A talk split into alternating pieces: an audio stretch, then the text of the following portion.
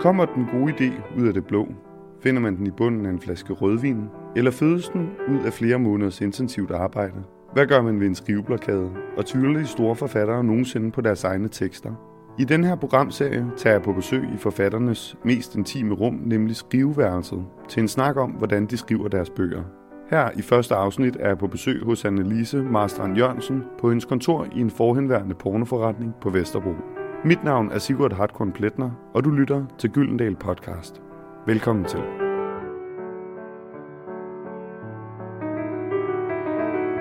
Ja, vi sidder i mit øh, nye kontor på Vesterbro, som jeg deler med forfatteren Eva Tind.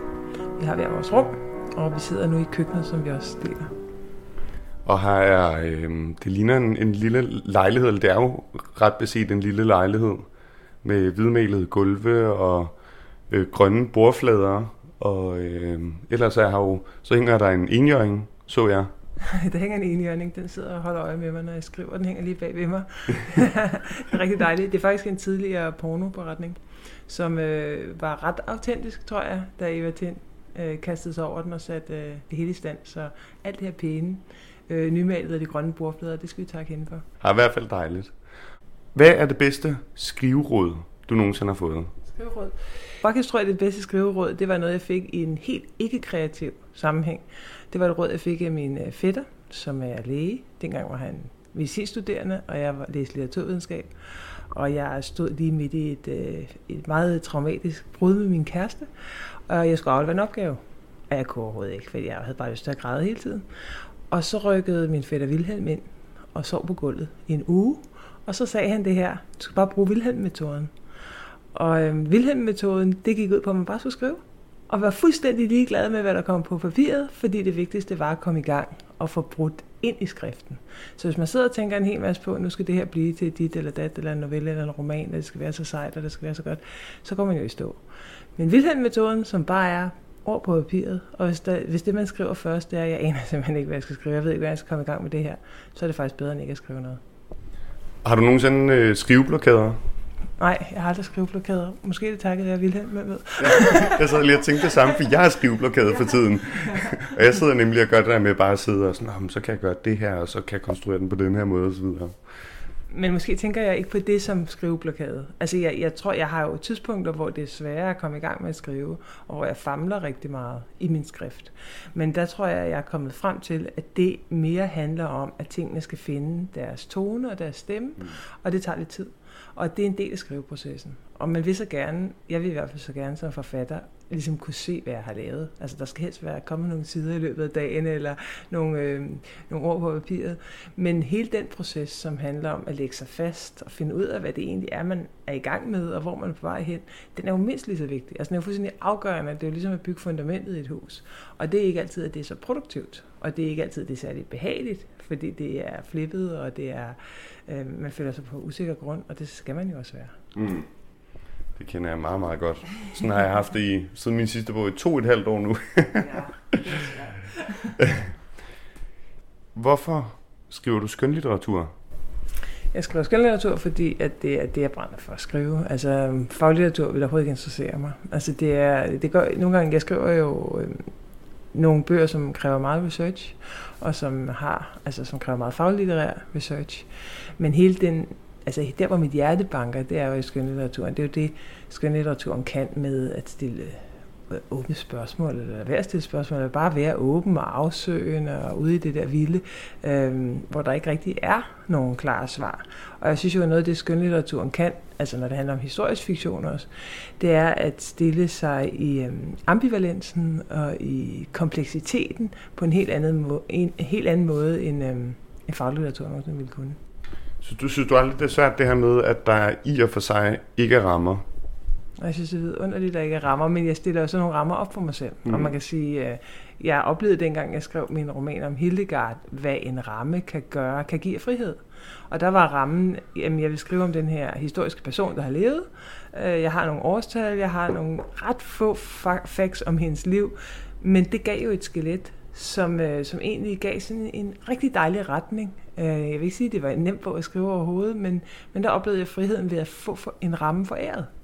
Øhm, og det kan man jo godt lege med selv også. Så nogle gange så, så leger jeg med det, selvom jeg ikke skriver Øh, altså noget, der, der er bygget på virkelige begivenheder, men som for eksempel er, jamen, øh, øh, det her kapitel skal have så mange sider, eller hvad det nu kan være. Det kan være nogle andre rammer, og det synes jeg kan give mig rigtig meget frihed, fordi jeg er sådan et strukturmenneske. Annelise Marstrand Jørgensen er født i 1971, er kendt med i litteraturvidenskab og debuterede som forfatter i 1998 med digtsamlingen Vandring inden ophør. Siden har hun udgivet flere digtsamlinger og romaner, herunder to meget populære bøger om den tyske nonne, læge og komponist Hildegarde Bingen. Netop nu er Marstrand Jørgensen aktuel med romanen Sorgens grundstof, der er fortællingen om menneskets sorg og længsel, og om folkevandringer og politiske magtkampe. Jeg ville nogle gange ønske, at jeg var sådan en forfatter, der bare sagde, jamen det er fedt øh, bare skrive for at skrive. Altså jeg, jeg kan bare skrive hvad som helst, og nu ser jeg, hvad der kommer ud af det, og så er det fedt. Men ja, det bliver meget alvorligt for mig. Altså jeg har sådan lidt, jamen, hvis jeg skal tage øh, andre menneskers tid, øh, i en forventning om, de læser det, eller jeg skal bruge så meget tid på det, så skal det være vigtigt på en måde. Det, det skal være et eller andet, der er vigtigt i det. Og det vigtige er selvfølgelig bare, at jeg har en følelse af nødvendighed, eller at det brænder, eller at der er et eller andet tematisk på spil, som jeg kan stå indenfor. Helt fra starten, hvor opstår ideen til en bog? Det kan være meget forskelligt. Øhm, det opstår i hvert fald i sådan et meget gråzoneagtigt mudret område. Det er ikke sådan, at altså som regel i hvert fald, jeg siger, bing, nu skriver jeg bare en bog, der handler om Europas historie. Eller det opstår tit af en eller anden undren, et eller andet, jeg bliver ved med at vende tilbage til, jeg bliver ved med at beskæftige mig med. Og så begynder der tit at dukke nogle øh, scener op, hvis det, er sådan, hvis det er en rigtig roman, øh, nogle personer op, som virker meget virkelige, og som jeg på en eller anden måde kan få fat i og forfølge. Det kan også være et landskab. Og så har jeg sådan en ting, som er lidt svær at forklare, men på et eller andet tidspunkt, så dukker der også et eller andet billede op. Altså det kan være et stykke arkitektur, eller øhm, nogle farver, eller sådan noget. Og det er ikke fordi, de kommer ind i bogen nødvendigvis, men det er mere sådan, jeg, jeg prøver faktisk at være i det der lidt mystiske, anelsesfulde rum sammen med det der lidt mærkelige billede, jeg har. Fordi så opdager jeg, at jeg kan bruge det til at støtte mig op af, når jeg skriver. Altså sådan, at, at når mm, værket har de farver, som billedet har, så er det nogenlunde færdigt, eller jeg skal i den retning, og det er sådan lidt, jeg tror i virkeligheden bare, det er nogle ledninger, der er sat forkert sammen i mit hoved. Men det er meget, meget godt arbejdsredskab. Vil det så sige, at du går med en, en tematik og nogle tanker, og så langsomt så sætter du dig bevidst og siger, nu prøver jeg at samle det her til en bog? Eller udspringer det mere på den måde, at du siger, bum, der var en idé til en bog. Nu sætter jeg mig ned og prøver at udfolde det. Nej, altså en mellemting tror jeg. Altså jeg har en idé, et omrids af en bog, noget jeg tror, jeg gerne vil. Og så snakker jeg med nogle mennesker, som jeg har tillid til, som er meget få, og som er folk, som er for eksempel en redaktør eller en anden forfatter. Øhm, I den seneste roman, der talte jeg rigtig meget med Peter Adolfsen, som skriver nogle helt andre slags bøger, end jeg gør, men som er fantastisk, øh, var en fantastisk sparringspartner for mig. Øh, og så langsomt øh, ved deres lytten faktisk, og måske bare nogle enkelte spørgsmål, det kan man jo også gøre med sig selv, men det er bare meget rart, når det er en virkelig menneske, øh, så udfolder så opstår der noget, og så går jeg i en anden retning og en tredje retning, og så begynder jeg at skrive, og så er det ikke rigtigt det, og så lige pludselig så er tonen der.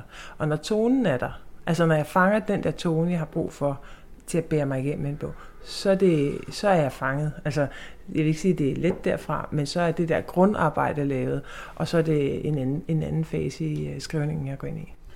Du øh, går lidt selv ind i det, men jeg er lidt nysgerrig efter din proces fra idé til manuskript. Og jeg ved, der er lige så mange processer, som der er forfattere. Hvordan, hvordan, hvordan griber du det an, når du har en idé, eller har taget en beslutning om, at nu er det den her bog. Sidder du og researcher et halvt år, før du sætter det første ord? Opbygger du det hele på forhånd? Eller starter du simpelthen på side 1 og siger, nu må vi se, hvor det går hen?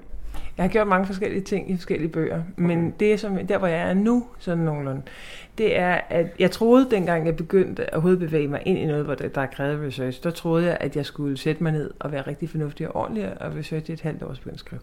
Men jeg fandt ud af, at hvis den research, jeg laver, faktisk kommer til at kaste en bog, altså, så er det jo fordi, jeg bliver inspireret af researchen. Og så er det altså meget svært at holde igen i et halvt år og sige, nej, nej, nu skal du ikke gå i gang endnu. Så derfor så skriver og researcher jeg en stor pærevælling. Og det er ret skønt at lave bøger, som kræver en del research for mig, fordi der er de der dage, hvor jeg er helt øh, i mood til at bare skrive og, og forsvinde i skriften, og det kører sådan noget. Og så er der dage, som er måske lidt trætte, eller hvor det er lidt opbak, og så er det rigtig dejligt at kunne sætte de dage af til bare at lave research. Ikke fordi research er ukompliceret, men det er bare nogle andre dele af min hjerne. Jeg trækker på, at det er jo meget sådan intellektuelt arbejde, læsearbejde, og det, det er rigtig dejligt at kunne gå ud og ind af den proces. Øh, jeg har ret tidligt i forløbet, laver jeg som regel en eller anden øh, oversigt over nogenlunde, altså hvor romanen skal hen, og hvad den skal indeholde, og det kan godt ændres undervejs. Men jeg har sådan en idé om en fremdrift. Det er ikke meget udspecificeret. Det kan mere være Altså hvad jeg ligesom skal igennem, eller hvilke personer, der skal introduceres. Og så kan der godt opstå en eller anden person, eller de kan skifte navn, eller de kan gøre noget helt andet. Øhm, den ramme giver bare en frihed til netop at i virkeligheden narre mig selv ind i skriften, så det ikke virker bare som om jeg skal ud og svømme på et gigantisk ocean af hvad det, frygt og ukendthed. Øhm, så, så på den måde så laver jeg en, en del arbejde, som er struktureret, og så for netop at kunne hengive mig til, til det vilde. Er du systematisk omkring det? Altså, siger du, at jeg sidder fra 9 til 15 hver dag, eller har, har du, er du rituel omkring det? Har du nogle, nogle faste former, eller er du meget løsdrevet? Jeg er meget, meget systematisk. Og det er, jeg er blevet lidt af, af livets realiteter, man så må sige. Jeg skrev min første bog, da jeg ventede mit øh, ældste søn, som nu er 20 år. Øh, og jeg var alene i mange år med to små børn, altså fra jeg var gravid med min nummer to, og så, så jeg mener, hvis ikke jeg var struktureret, så ville jeg bare ikke få skrevet. Og det indså jeg ret øh, tidligt, at det eneste tidspunkt, jeg kunne komme til at skrive, det var jo, når de var i sov eller, eller var i, afsted i institution. Så det gav mig noget struktur udefra. Så har jeg opdaget, at jeg egentlig trives meget godt ved struktur, fordi struktur bliver også et ritual. Og hvis man ser mit øh, arbejdsværelse, så vil man også se, at der er meget minimalistisk og meget ordentligt. Og det er ikke fordi, jeg ser meget minimalistisk og ordentligt ud ind i hovedet. Det er bare en måde at, øh, at lave nærmest sådan en slags øh, nonnecelle, tror jeg, hvor jeg, kan, øh, hvor, der, hvor jeg ikke bliver forstyrret. Og jo, når jeg har noget systematik og noget struktur omkring skrivningen, omkring hvornår jeg sætter mig ned og hvad jeg gør, så øh, er, der, er der mere plads til at bare boldre mig i ordene faktisk. Så jeg har sådan noget ritual med min te, jeg drikker, og det er ikke sådan, at jeg er hysterisk, hvis jeg nu ikke oh, lidt med den te der. Men ellers, det er ikke sådan noget, hvis jeg ikke lige kan få den filtpen, så går det ned. Det er ikke sådan. Men jeg har sådan noget med, at koppen står på selv sted. Og, altså, det er virkelig, det er sådan lidt små autistisk. Hvad, hvad er det for en te, du drikker? Det er sådan en gunpowder, grøn gunpowder. Nej, ja, og så har jeg sådan nogle ting, at jeg mediterer. Øhm, det gør jeg som regel 15 minutter, inden jeg går med at skrive. Jeg mediterer ikke over min bog eller sådan noget. Øh, det er et spørgsmål om at træne mig mentalt til at få lidt mere plads ind i hovedet. Fordi hvis der er noget, man har brug for, når man skriver, så er det jo plads i hovedet. Og hvis der er noget, man, der bliver udfordret, når man skriver, så er det plads i hovedet.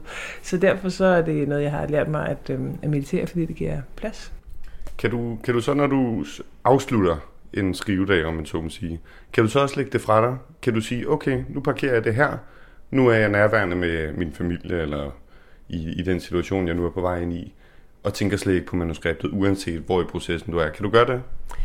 Jeg er blevet meget bedre til det, vil jeg sige. Altså, det er også, men det er også noget, jeg har trænet rigtig meget. Altså, jeg tænker jo altid på min bog. Altså, et eller andet sted ligger det i baghovedet, hvis jeg ser et eller andet, jeg kan bruge, eller så, så står jeg og laver mad, og så tænker jeg lige, at de kunne jo også, eller øh, jeg har også brugt det sådan aktivt, altså for eksempel cykeltur gennem byen, fordi der er sådan et flow i at bare være i fysisk bevægelse, og man er ikke udmattet, men man er på vej til at få ting til at falde på plads. Så jeg bruger det aktivt, men jeg prøver at være nærværende, når jeg ikke skriver. Og der har jeg et andet ritual, og det er fysisk træning. Altså jeg har også sat min, øh, jeg, jeg ror altså i sådan en romaskine, og det er også sat i system for mig. Det, det lyder som, jeg har et virkelig kedeligt liv. Jeg har i hvert fald et meget disciplineret liv. Øhm, og det er noget med at, at nå op i træning, altså op i, øhm, i puls, så jeg faktisk ikke kan tænke på andet end at overleve min træning, og det renser tankerne. Og så lige bagefter kan der godt være sådan en fase, hvor jeg nå, så er der noget, der falder på plads. Eller også så har jeg forladt skriften for den dag, og så kan jeg øh, gå hjem og være det, jeg nu er der.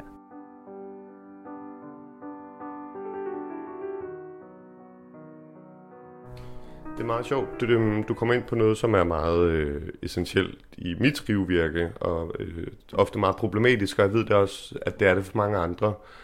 Fordi som du siger, at skrive, det kræver øh, både en, en vis form for øh, hvad skal man sige, fanden i voldsked og galopperende storhedsvandet. Der er jo en arrogance i overhovedet at udgive noget, synes jeg. øh, og påstå, at noget er så interessant, at andre bør betale penge for det og bruge tid på det. Samtidig med, at det fordrer en enorm selvkritik, for det kan blive godt. Og jeg tror øh, for rigtig mange, også for mig selv og for mange, som måske bare går med forfatterdrømme, men aldrig fører dem ud i livet, der tror jeg ofte, at den her selvkritik, den tager over. Mm. Kender du den følelse, og hvordan, hvordan balancerer du de to ting? Jamen, det er jo et kæmpe problem. Altså, det, det er jo virkelig et, et enormt dilemma i de fleste forfatteres liv. Øhm, jeg tror, det vigtigste, man kan gøre, det er at være bevidst om, at man har de to sider og men også være bevidst om, hvad de to sider, altså hvilken, hvilket formål de tjener, og hvad godt de gør. Fordi begge sider er jo rigtig gode at have. Man skal ikke være bange for sin kritiker. Man skal bare være bange for, hvis den vokser sig så stor og fed, den sætter sig på det hele, og man ikke får lavet noget. Men det er jo, det er jo derfor, man kan skrive. Altså, det er jo fordi, man har den. Så på en eller anden måde skal man ære den kritiker, man har. Men man skal også bede den om at tige stille. Og nogle gange kan det faktisk gøre, altså jeg synes jeg, at det kan gøres øhm, lettere for en selv, hvis man er meget bevidst om det, og næsten sådan personificere dem, de her sider. Øh, og siger, okay, nu, nu, nu skruer du lidt ned og går en tur i skoven, dig kritiker, og nu, det, nu leger vi herover. Øhm, men vide, hvornår man skal aktivere dem og så prøver at narre sig selv. Altså prøver ligesom at trigge sig selv ind i det der. Og noget af det kan jo være bare netop det, jeg talte om før, som er Wilhelm-metoden, at man simpelthen bare får skrevet. Og får skrevet, selvom det er meningsløst, og selvom at det slet ikke er det, man skal skrive, så bare kom i gang. Fordi der er et eller andet med at være i gang, som narrer den der kritiker i et stykke tid men også øh, udforske, altså tur udforske kritikeren. Fordi der er jo kritikeren, som siger, jamen, øh, som, er, som er rigtig god, som siger, ah, nu kommer du for meget i den retning, eller det, det er ikke det, du skal, eller skal lige ned på kapitel 3, eller sådan noget. Det er en god kritiker at have. Eller den kritiker, som jeg har i begyndelsen af min projekt, der hele tiden prøver at skyde projektet i sænk, som jeg i begyndelsen var rigtig frustreret over, men som jeg har opdaget er en god kritiker, fordi jeg skal jo sidde i et par år med det her manuskript, så hvis jeg skal synes, det er sjovt, så skal jeg virkelig synes, det er sjovt. Så hvis det kan blive skudt ned af tre kugler for en kritiker, så er det måske noget andet, jeg skal kaste mig over. Men øhm, når, når det så er sagt, så, så handler det jo om at, at øh, udforske den her kritiker. Jamen, hvad er, det, hvad er det, den siger til mig? Der er jo den form for kritiker, som jeg selv har bokset rigtig meget med, som handler om, nej, du, skal ikke, du har ikke noget at sige. Der er ikke nogen, der gider læse det, og det er også åndssvagt, og det er, også, nej, det er faktisk lidt pinligt. Altså, du, lad nu være. Altså, og i virkeligheden har det næret mig rigtig meget, fordi det har gjort i en periode, jeg havde rigtig svært ved at komme i gang. Altså, med at skrive om dagen. Og det, jeg brugte måske halvanden time på at sidde og bøvle rundt i det, med at jeg var en værre kedelig en, at det var noget dumt noget alt sammen. Så begyndte jeg at skrive logbog. Altså simpelthen hver morgen, når jeg satte mig ned skrive, hvordan jeg havde det, hvad jeg tænkte om min manuskript, og så gik jeg i gang med dagens arbejde.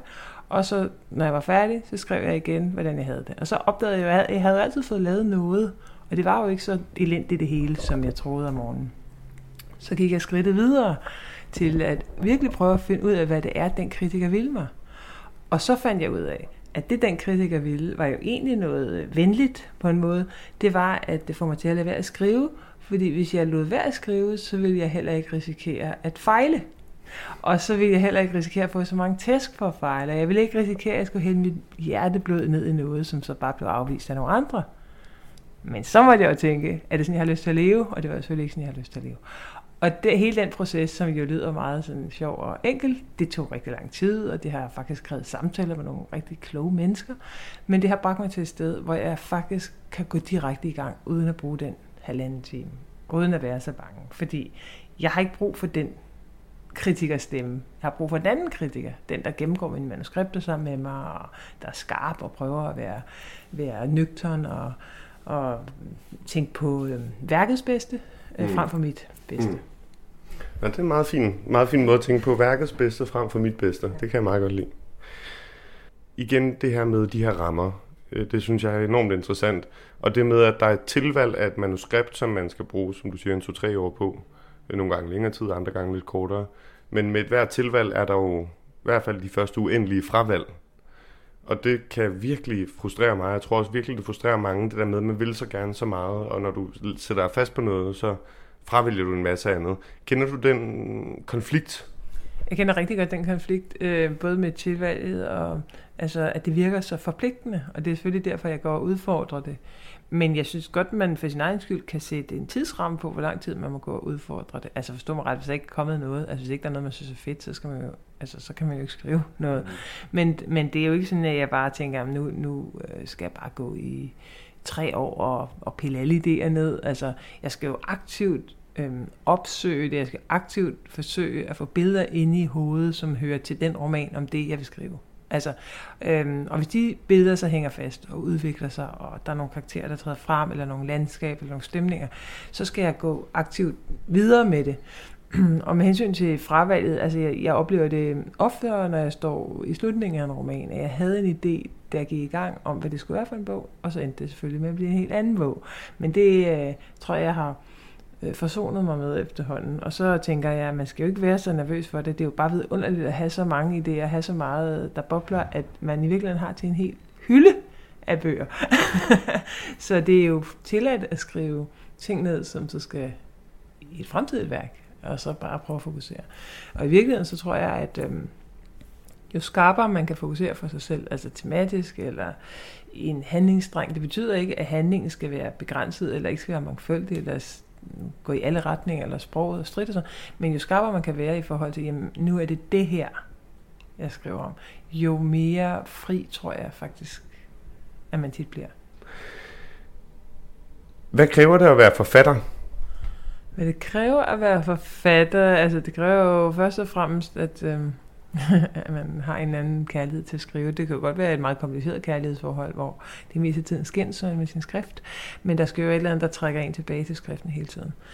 Øh, og så kræver det rigtig meget arbejde, øh, og rigtig meget mod, synes jeg faktisk også. Øh, mod til at gå ind i skriften og arbejde med skriften, og det kræver også, altså hvis man skal være en god forfatter i hvert fald, tror jeg, at man er meget, at man ikke er bange for sine svage sider at man på en eller anden måde tør kortlægge sine svage sider, samtidig med at man selvfølgelig også kortlægger sine stærke sider, og få det til at spille sammen.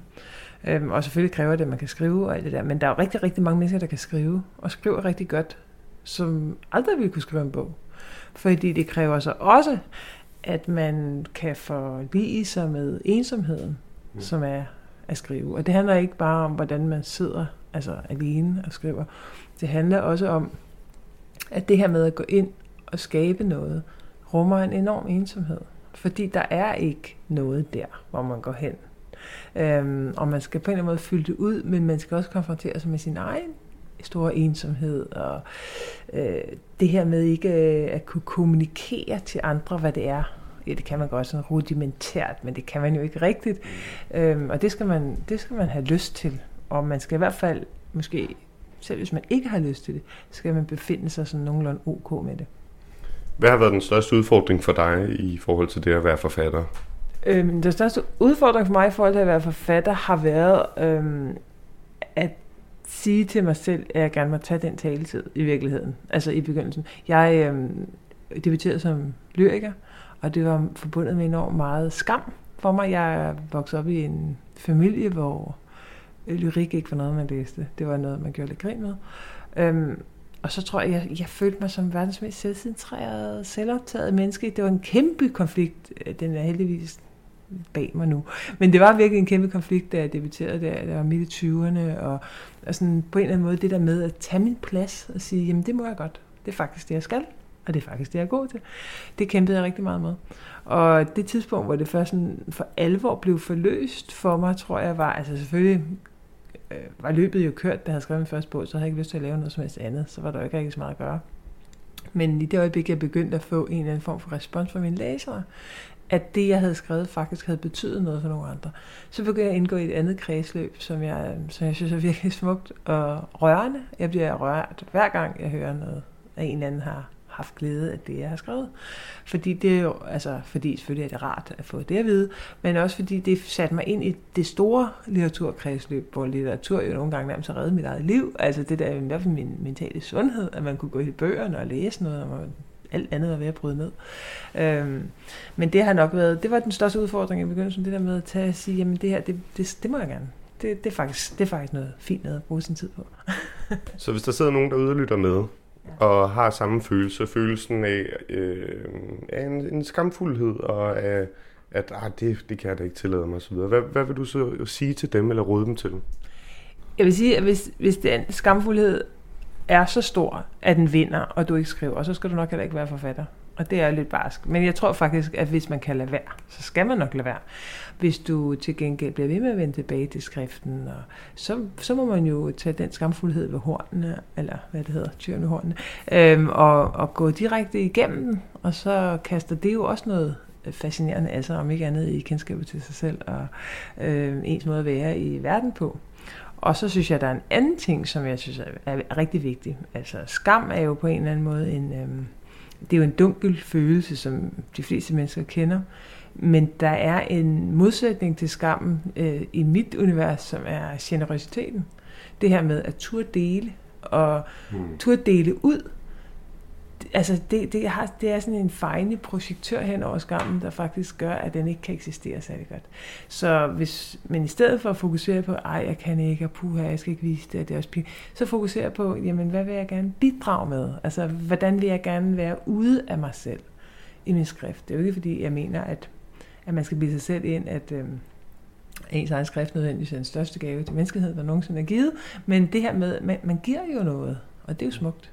Mm. Altså, og så, så det forvandlede det i hvert fald langsomt over mange år for mig, det her med at, at få fokus væk fra mig selv til, til øh, mit ønske om at bidrage. Det første spørgsmål, jeg stillede dig, var, hvad det bedste skriveråd, du nogensinde havde fået, var. Øhm, men så her til sidst vil jeg prøve at spørge, hvad er det bedste skriveråd, du kan give? Det bedste skriveråd, jeg kan give, det er, at der ikke er nogen regler. At det bare handler om at komme i gang og at øh, det handler om stedighed, og det handler om at gøre verden større hele tiden. Den verden, man har inde i sit eget hoved, men også den verden, som er omkring en. Der er ikke nogen regler, og der er faktisk heller ikke nogen grænser. Med de ord, tak fordi jeg måtte øh, komme på besøg i dit, øh, din lille skrivehule ja. for indværende pornobutik. Ja, det, det kaster jeg så. ja.